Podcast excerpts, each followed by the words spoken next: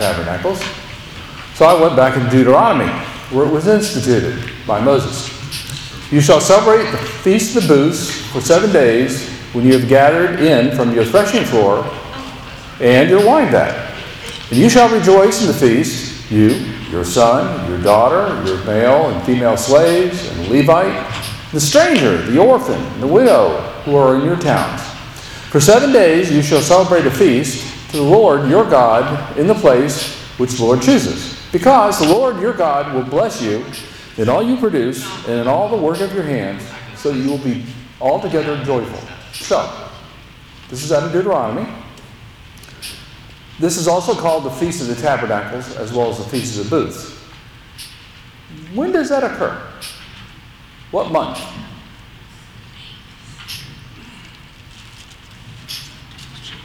Because this allows you to figure out where we are time wise with Christ in his ministry. You got a 1 in 12 chance of getting this one right. Around Easter time? No? That, that would be this. I'll narrow it down. It's in the fall. October? Huh? October? October. Did you look that up?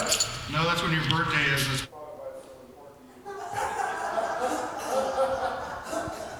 Okay. It is. It's October. And um, what's it about?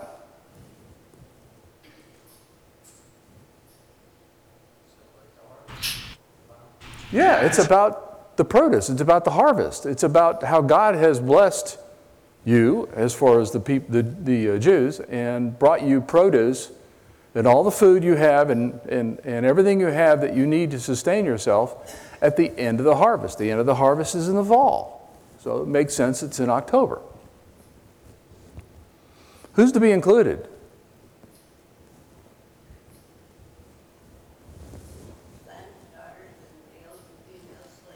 Yeah. And strangers. People who may be non Jews.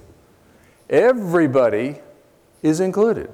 This is unusual as far as the, the feasts that we have. Now, Passover, as, as, uh, as, as she alluded to, is in, in and around April. Okay? The Passover, this is coming up on Jesus' final Passover, and we're in October. So he's about six months from the end of his life on earth. That's the setting for this particular one. For two and a half years, he's been working with the disciples. And you saw when I taught last, he, you could see his frustration that they really weren't coming along and understanding what he was talking about. They were still too earthly in how they thought about things, and they weren't spiritual in the way they thought about a lot of things. Now, this is kind of the compressed part of his life that we talk about in detail. We've got 12 more lessons on it, where it really talks about it from this time until his ascension, that it's a lot of detail what's going on. Also, in this particular one, the only one that talks about it, the four Gospels, with regards to what Christ is doing, is the, the Gospel of John, which we haven't looked at virtually at all in, the, in any of the study that we've had so far. So, John goes into a lot of detail and there's hardly any detail at all in the other Gospels. They just kind of allude to it, but they really don't talk about it a lot. So, a lot of what we'll be looking at this morning is out of the Gospel of John. So, his brother's recommendations. He's in Galilee, and it's coming up with the Festival of the Booths, or the Festival of the Ta- Feast of the Tabernacles. And everybody goes down to Jerusalem, if they can, for that big feast. So, after these things, Jesus was walking in Galilee, for he was unwilling to walk in Judea because the Jews were seeking to kill him. Now, the feast of the Jews, the feast of the booths, was near. So his brother said to him, Move on from here and go to, into Judea, so that your disciples also may see your works, which you are doing. For no one does anything in secret when he himself is striving to be known publicly. If you are doing these things, show yourself to the world.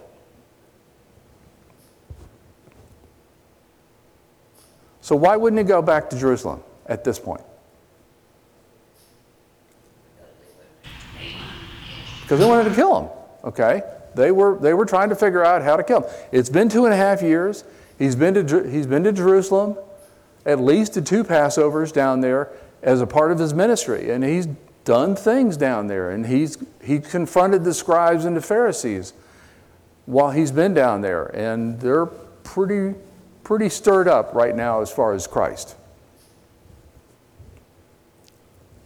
So, what, was it, what were the brothers trying to do? Was this encouragement or was this goading?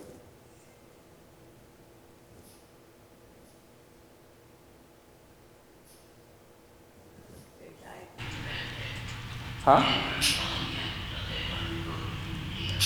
Well, it said go to Judea to, re, re, to reveal yourself in all that you do.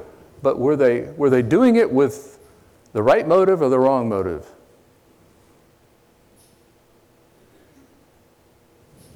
We'll get to that in a minute.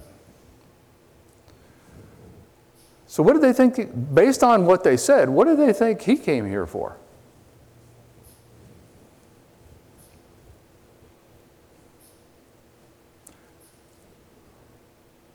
Go there to show them the things you do. Is that what he came here for? Or was it more of the things you say? When he talked to Pilate, Pilate said, Who are you? Do you remember what he said? I am the truth. He came here to be the light. He came here to spread the good news. He came here to fulfill prophecy. He came here to unite us and bring peace between us and God. He didn't come here to do a bunch of miracles. His brothers were looking at what he did, not why he came. See, in this one, not even his brothers believed him. So they're just sitting there going, Hey, go on, go down there. That's, that's what his brothers were doing. So Jesus said to them, My time is not yet here, but your time is always ready. The world cannot hate you, but it hates me because I testify about it, that its deeds are evil. Go up to the feast yourselves. I am not going up to the feast because my time is not yet fully arrived. Now, having said these things to them, he stayed in Galilee. So, how genuine really were his brother's motives? They were goading. They didn't care whether he was going to be killed or not. Or they thought, nobody can kill them.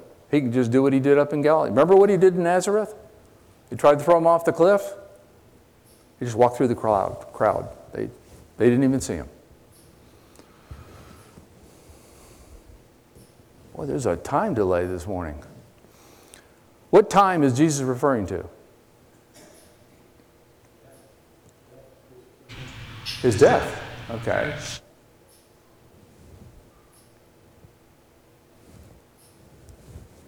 That's interesting. What makes Passover the perfect time?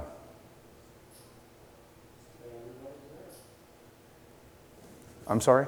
Everybody's there. But, but he's going to be there for the Feast of, Feast of the Tabernacles, too. Yeah. Egypt. Huh? It goes all the way back to Egypt. Yeah. You want to expand on that? You're right, but it goes all the way back to Egypt. But you want to expand on that? Too tired.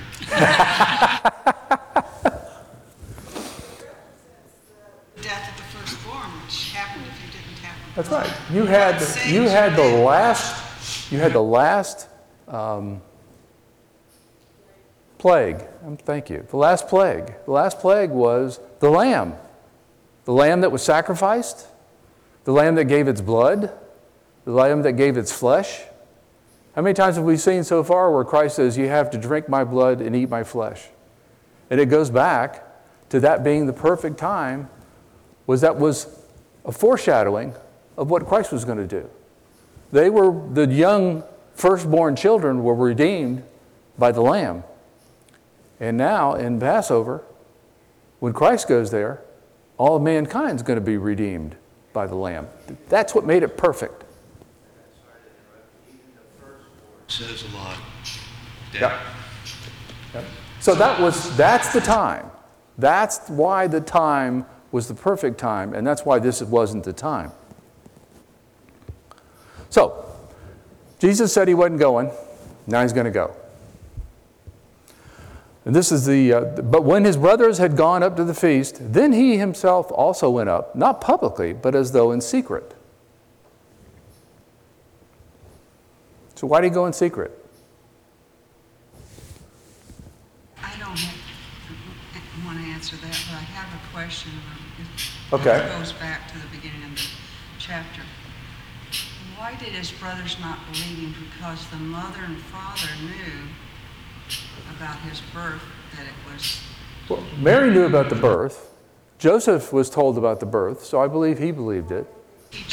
But, but the, well, the, the kids may have looked at him to say, he's just the oldest son.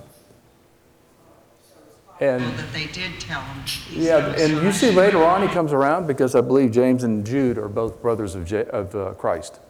But it took a while, okay? They didn't really believe it. They were not part of the disciples, they were not part of the group he picked because he was looking for people that could be discipled, and evidently his brothers at this point couldn't be discipled. Yeah, Clayton. It talks about how a brother could be an adversary. It Yeah. even ties it to Psalms. Yep. Yep. And that would be probably a Psalm of David. Yeah. So, why did he go in secret? That was my question. Trigger anything. Yeah, at this point, it's, it, he doesn't want to trigger anything. You're right. You think he went alone? He didn't go alone. Secret, I would think so. He went in secret, but he didn't go alone. How long do you think it's going to be a secret when he gets there? Nope, not very long. And in Luke, Luke goes into more detail as far as the trip. When the days were approaching for his ascension, he was determined to go to Jerusalem, and he sent messengers ahead of him. And they went ahead and entered a village of the Samaritans to make arrangements for him. And they did not receive him because he was traveling towards Jerusalem. When his disciples James and John saw this, they said, Lord, do you want us to command fire to come down from heaven and consume them? But he turned and rebuked them, and they went on to another village. So, how did he travel from Galilee to Jerusalem? And why was that unusual? Traveling through Samaria, usually they went around Samaria. Yep. All the Jews, when they traveled from the north end to down to Judea and back, they went over into the east around Samaria. And Christ is going to go right through Samaria. So who, who do we who was on who does it give you an indication was with Jesus on his journey? Well, James and John. And if James and John was there, the other 10 were there. They were just the ones that spoke out. What's their nickname? Sons of Thunder. It's hard to believe the book that John wrote about love that he was one of the sons of thunder, but he was he was out there. He was ah, let's bring down fire. Let's burn them all up. Man. So, why would the Samaritans say, "Oh, you're going to Jerusalem, don't don't stay here. Why would they say that? Why would they do that?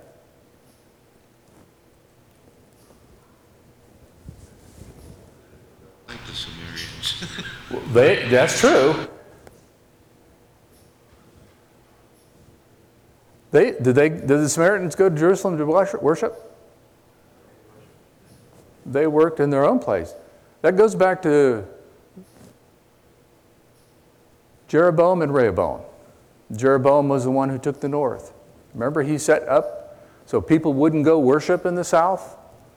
And he set up in Dan and Bethel his own golden calf that where you could worship there instead of going down to the temple in Jerusalem.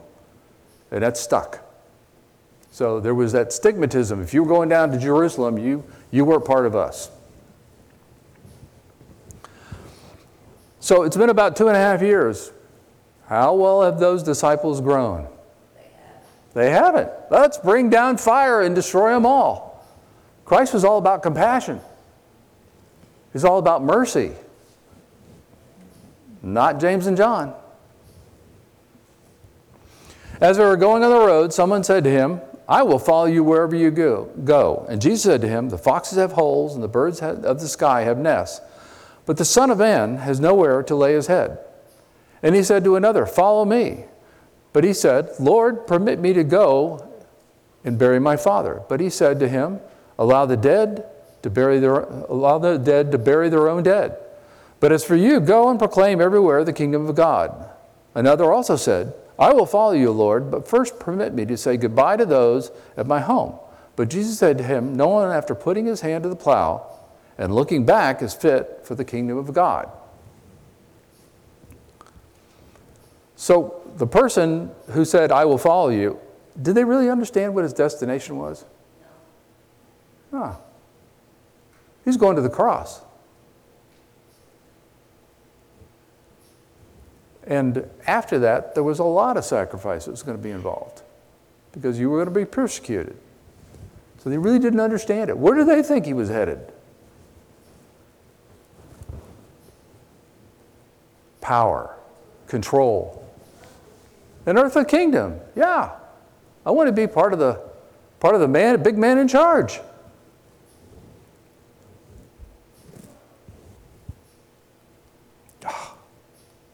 Come on. Okay, he had three responses to the assertion that someone would follow him. What's the essence of those responses?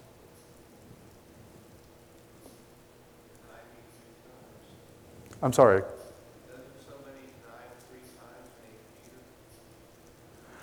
Yeah, that denial, he says you're going to do that. We'll talk about that in a, later lesson. But this particular point,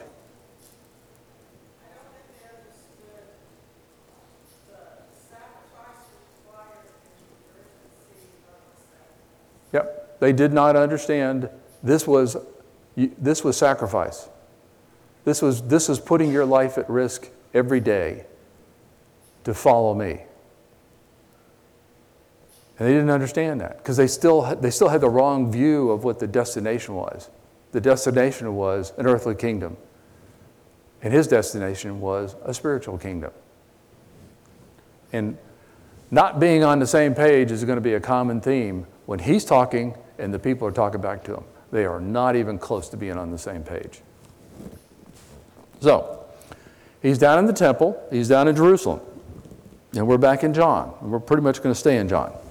So the Jews were looking for him at the feast, saying, Where is he?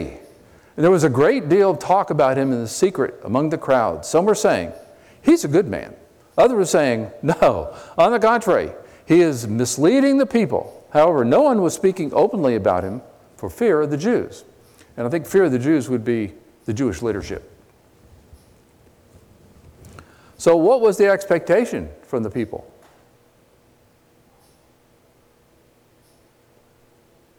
This is one of the big five feasts. They expected him to be there. So, how valid was Jesus' concern about returning to Jerusalem?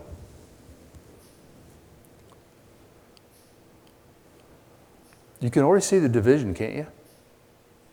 One said, He's a good man. The other one said, No, no, he's a liar. He misleads the people. Kind of the division between the people who believed who he was, or at least believed who he could be, and the people who said, He's here to dislodge us out of our power, out of our control. But when the temple, but when it was now in the middle of the feast, Jesus went up to the temple area and began to teach. So this is a seven day feast. And so we're day three, maybe day four. He shows up. The Jews then were astonished, saying, How has this man become learned? learned? not having been educated. So Jesus answered them and said, My teaching is not my own, but his who sent me. If anyone is willing to do his will, he will know about the teaching, whether it is of God or I am speaking from myself. The one who speaks from himself seeks his own glory. But he who is seeking the glory of the one who sent him, he is true, and there is no unrighteousness in him.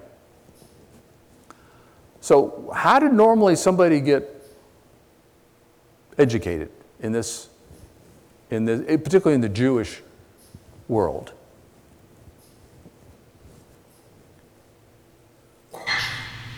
You got taught from, as some would say, knee high to a grasshopper. As a young child, for years, you got taught by a Jewish teacher. Gamaliel was a Jewish teacher. Remember, he had uh, discussion with them when they said, We want to take, I think it was uh, Peter and, was it Peter and John? And they, they arrested him, and Gamaliel says, Hey, don't go against them. If they're of God, we can't fight against it. If it's not of God, it'll go away. So he was a great teacher. Paul was at the feet of someone like Gamaliel as far as when he was educated. So they would know somebody who had been educated. Did Christ ever do that? No, didn't need to. He already had a knowledge of all that and what the Father sent him to do. So, so how long did it remain a secret? Yeah, as long as he wanted to. And when he decided it wasn't going to be a secret anymore, he went to the temple. Be a wise guy. You got to remember, he knows that this has all been planned in advance, and he knows what the Father reveals to him. So he knows a lot of stuff already in advance. Yeah, he knows, but it still doesn't mean it's risky. The shows.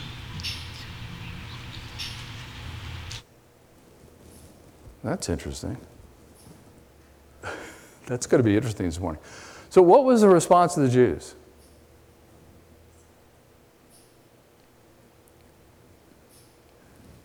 You're going to have a lot of material for next week, Doug. Well, they, they said, How in the world can he be so knowledgeable? Remember, Christ took Scripture and then explained it.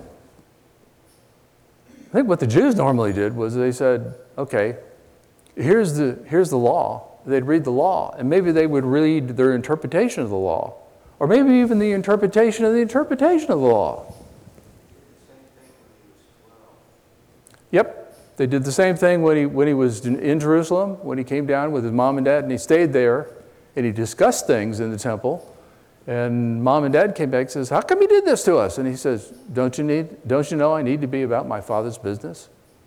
So he already he knew what the scriptures were. Why? The answer is in John 1. In the beginning was the Word. He knew the Word of God because He is the Word of God. So, what's the essence of his response?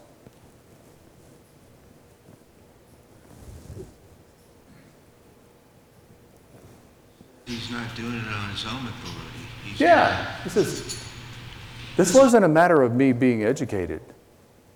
This is a matter of me, me being sent to do what I'm doing. And what I'm telling you isn't from me, it's from the one who sent me, it's from the Father.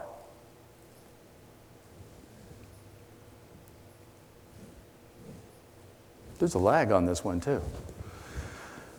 Did Moses not give you the law, and yet none of you carries out the law? Why are you seeking to kill me? The crowd answered, You have a demon. Who is seeking to kill you? Jesus answered them, I did one deed, and you are all astonished. For this reason, Moses has given you circumcision. Not that it is from Moses, but from the fathers. And even on the Sabbath, you circumcise a man. If a man receives circumcision on a Sabbath, so the law of Moses will not be broken, are you angry at me because I made an entire man well on the Sabbath? Do not judge by the outward appearance, but judge with righteous judgment. So, so what, the, what was Jesus' statement that they were trying to kill him directed to, and, and who answered?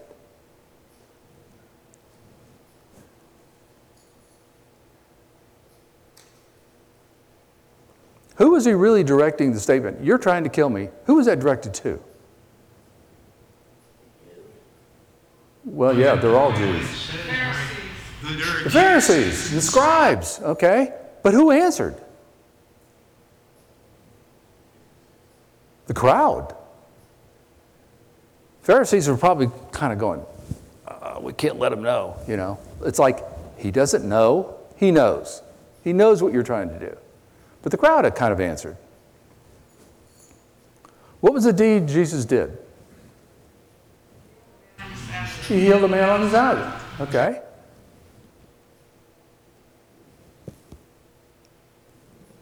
So why, what's his reasoning that it's legal and it's proper to do what he did on the Sabbath?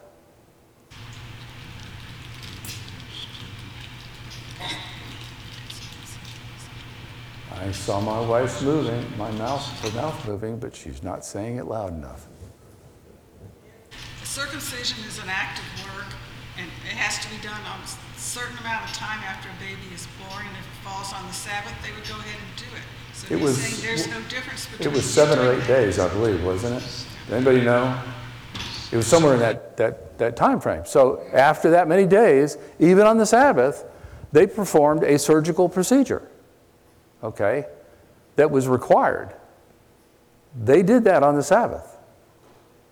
And he says, You don't even follow the law of Moses. Because if you're following what you're saying, you shouldn't be doing that on the Sabbath. But you do.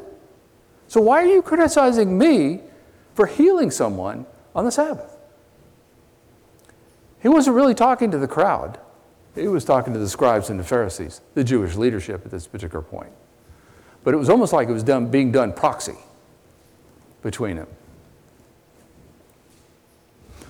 So, some of the people of Jerusalem were saying, Is this man not the one whom they are seeking to kill? And yet, look, he is speaking publicly, and they are saying nothing to him. The rulers do not really know that this is the Christ, do they? However, we know where this man is from, but when the Christ comes, no one knows where he is from.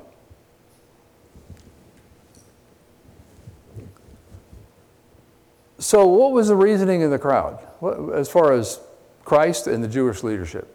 What, what, they, what were they thinking?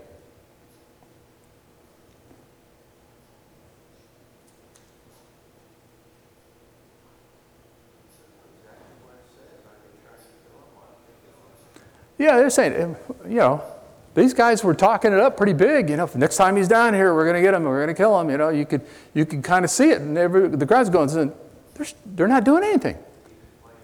They're leaving it. Yeah, there he is. He's up there. He's talking to everybody. He's healing people. How come they don't do anything? And I said, but when the real, though they know he's, he's who he is, but when the real Christ comes, you know, it'll be obvious, but nobody will know where he comes from. Do they really know where Christ came from? What were they thinking? He's thinking of his earthly place. Yeah, an earthly, an earthly origin. Okay? And even some of that they got wrong. When they say nothing good comes from Galilee. Well, he grew up in Galilee, but he wasn't born in Galilee. He was born in Bethlehem. So they didn't understand, nor did they try and find out, all the prophecy that was surrounding him that showed that he was the Christ. But they really didn't understand his origins, where he came from. He came from heaven, down to be a little bit lower than the angels, so he could be a sacrifice for us. They had no clue to that.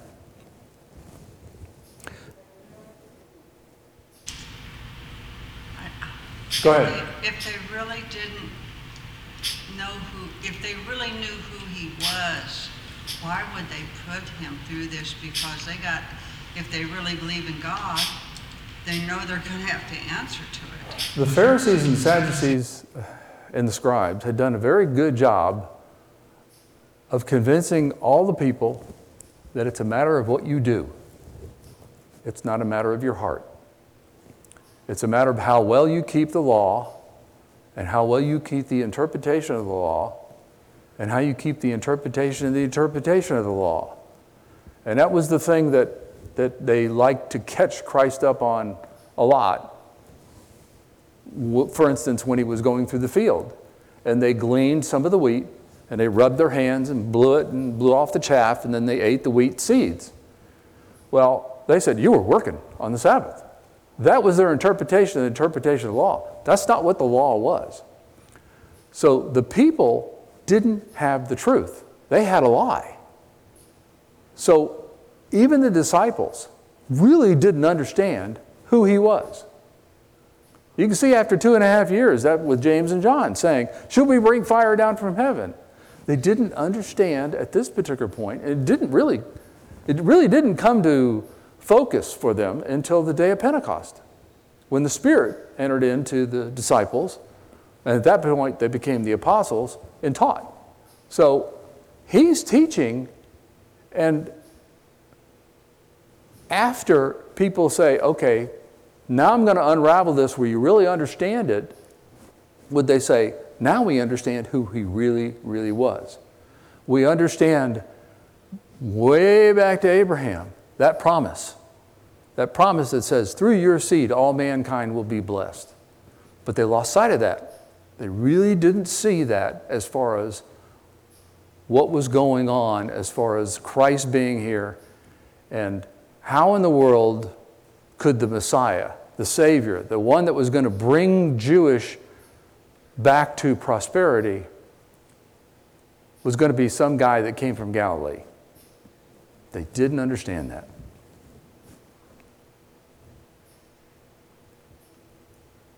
I did read this one, didn't I? Or did I? Then Jesus cried out from the temple, teaching, sa- teaching and saying, You both know me, and you know where I am from. And I have not come of myself, but he who sent me is true, whom you do not know. I do know him because I am from him, and he sent me. So they were seeking to arrest him, and yet no one had laid a hand on him because his hour has not yet come. But many of the crowd believed in him, and they were saying, When the Christ comes, he will not perform more signs than those which this man has done, will he?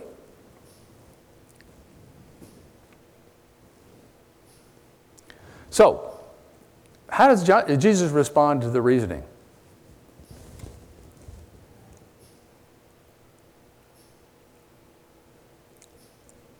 I think he's exasperated at this particular point. Like I said, it's two and a half years into his ministry. He's Got six months left. He basically responds to them, you don't, you know, you don't know God, is really what he's telling them. He's Yeah. watched their response, he watches their motives, and he flat, flat out tells them that. He says, he says, You don't know where I'm from because you're really not trying to figure out where I'm from. And, and again, this is, the, this is the talking past each other. They're saying, Where is he from? Galilee. He's saying, Where am I from? Heaven. They're, they're on entirely different pages when they're talking with each other. So, who was seeking to arrest Jesus?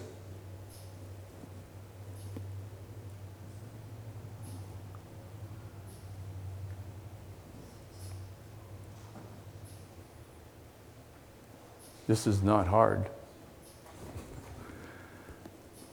Jewish leadership.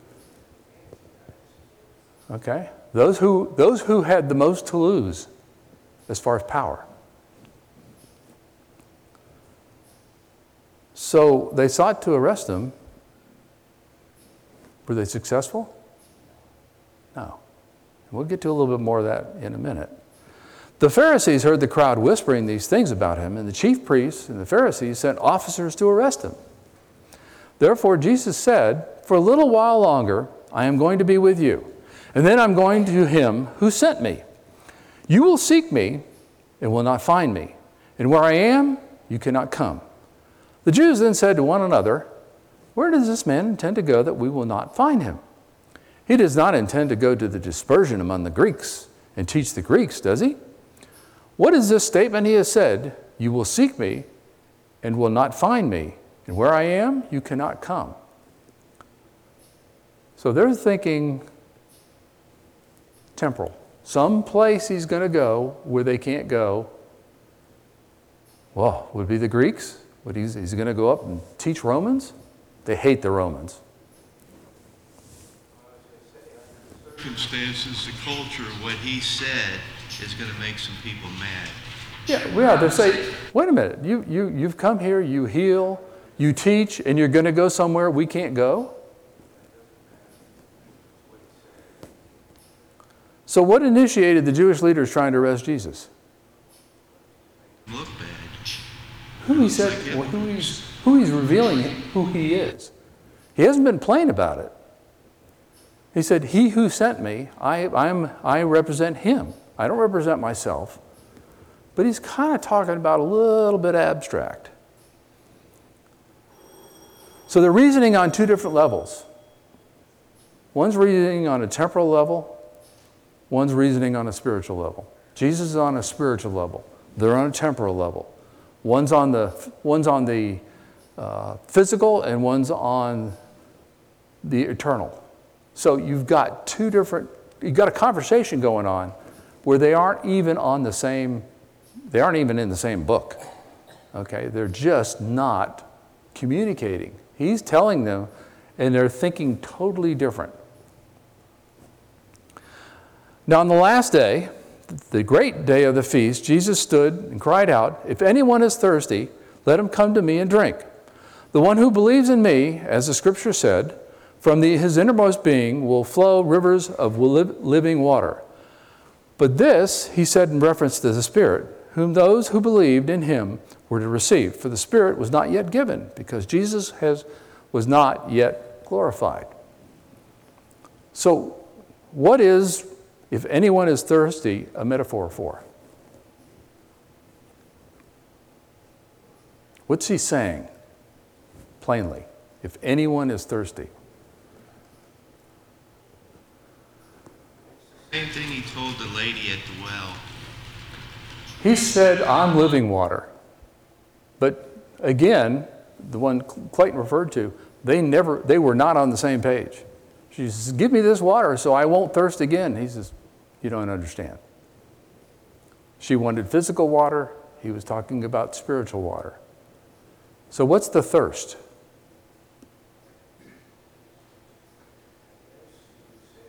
For righteousness, and it's even your body thirsts for eternity, because your body knows it's not going to last. The thirst is, as Clayton said, the thirst is to be with God, to be rejoined with God. The thirst is if you don't have God, you want God. That's what you're thirsty for. It's not water, you're thirsty for redemption. Who will bring the rivers of living water, and where will the water come from? This is a little bit deeper. Jesus, but it comes from the Spirit. Comes from the Spirit. How does it come from the Spirit? You look at it from a practical sense, that's what's going to transform you in the last day when he appears. It even shows a mechanism. Where's the Spirit right now? Among us. Isn't the Spirit in us? What resurrected us from our death as Christians? Or who resurrected us from our death as Christians? Who resurrected Christ from where he was? The Spirit. The Spirit resurrects us. That living water that flows out of us is the Spirit in us. The justification for the Spirit in us is what? The sacrifice in the blood of Christ. Without that sacrifice, we never get the Spirit. Without the Spirit, we don't have the living waters. He's tying it all together. This is kind of the first allusion that I think that is written in here where he's talking about the Spirit. The Spirit comes after he's gone into glory. And he'll get into it a lot more detail as he gets closer. But this is kind of the first time he alludes to it. Some of the people, therefore, after they heard these words, were saying, This truly is the prophets. Others were saying, this is the Christ. But others were saying, Surely the Christ is not coming from Galilee, is he? Has the scripture not said that the Christ comes from the descendants of David and from Bethlehem, the village where David was?